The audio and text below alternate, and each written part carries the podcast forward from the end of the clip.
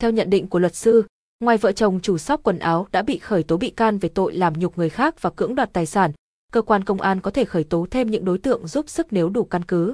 Trong vụ hành hạ cháu gái lấy trộm đồ tại shop Mai Hường, hiện công an thành phố Thanh Hóa đã ra quyết định khởi tố bị can đối với Cao Thị Mai Hường, sinh năm 1992, trú tại phường Lam Sơn về tội làm nhục người khác và cưỡng đoạt tài sản, đồng thời khởi tố bị can và bắt tạm giam đối với Trịnh Đình Anh, sinh năm 1990, chồng của Hường về tội cưỡng đoạt tài sản. Bị can Hường cùng chồng là hai đối tượng chính của vụ án, còn một số người ở đó cũng tham gia giúp sức, vậy những người đó có bị xử lý hình sự với vai trò đồng phạm.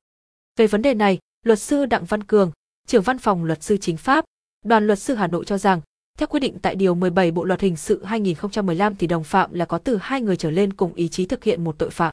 Bởi vậy trong quá trình điều tra, cơ quan điều tra sẽ tiếp tục làm rõ vai trò của người phụ nữ lớn tuổi cùng tham gia đánh đập, hành hạ, làm nhục nạn nhân để xử lý theo quy định của pháp luật. Với diễn biến clip cho thấy, người phụ nữ lớn tuổi không hề can ngăn mà còn có hành vi đánh đập, chửi bới, làm nhục nạn nhân. Bởi vậy, cơ quan điều tra sẽ xem xét xử lý người phụ nữ này với vai trò đồng phạm.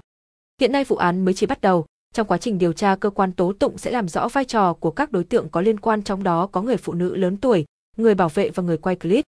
Còn hành vi của người phụ nữ lớn tuổi, người mặc áo xanh, có thể là bảo vệ có hành vi chửi bới, giữ tay, đè nạn nhân là rất rõ ràng trong clip. Có thể cơ quan điều tra sẽ tiếp tục khởi tố bị can và xử lý đối với những người này, luật sư Đặng Văn Cường nhận định.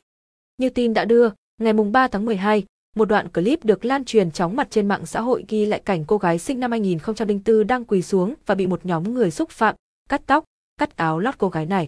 Phía cô gái trẻ thì liên tục gào khóc, xin lỗi, nhưng không được tha thứ. Địa điểm xảy ra sự việc trên được xác định ở shop thời trang Mai Hường số 93 đường Lê Hoàn, phường Lam Sơn, thành phố Thanh Hóa. Nguyên nhân được cho là do nữ sinh này trộm một chiếc chân váy trị giá 160.000 đồng và bị chủ shop phát hiện. Mặc dù không ngừng khóc lóc xin tha thứ nhưng cô gái vẫn bị chủ shop hành hung và bắt phải bồi thường 15 triệu đồng.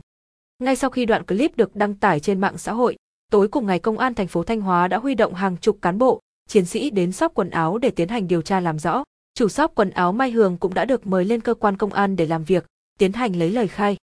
Đến sáng mùng 4 tháng 12, với những bằng chứng thu thập được, cơ quan cảnh sát điều tra công an thành phố Thanh Hóa đã ra quyết định khởi tố vụ án, khởi tố bị can đối vợ, chồng chủ shop.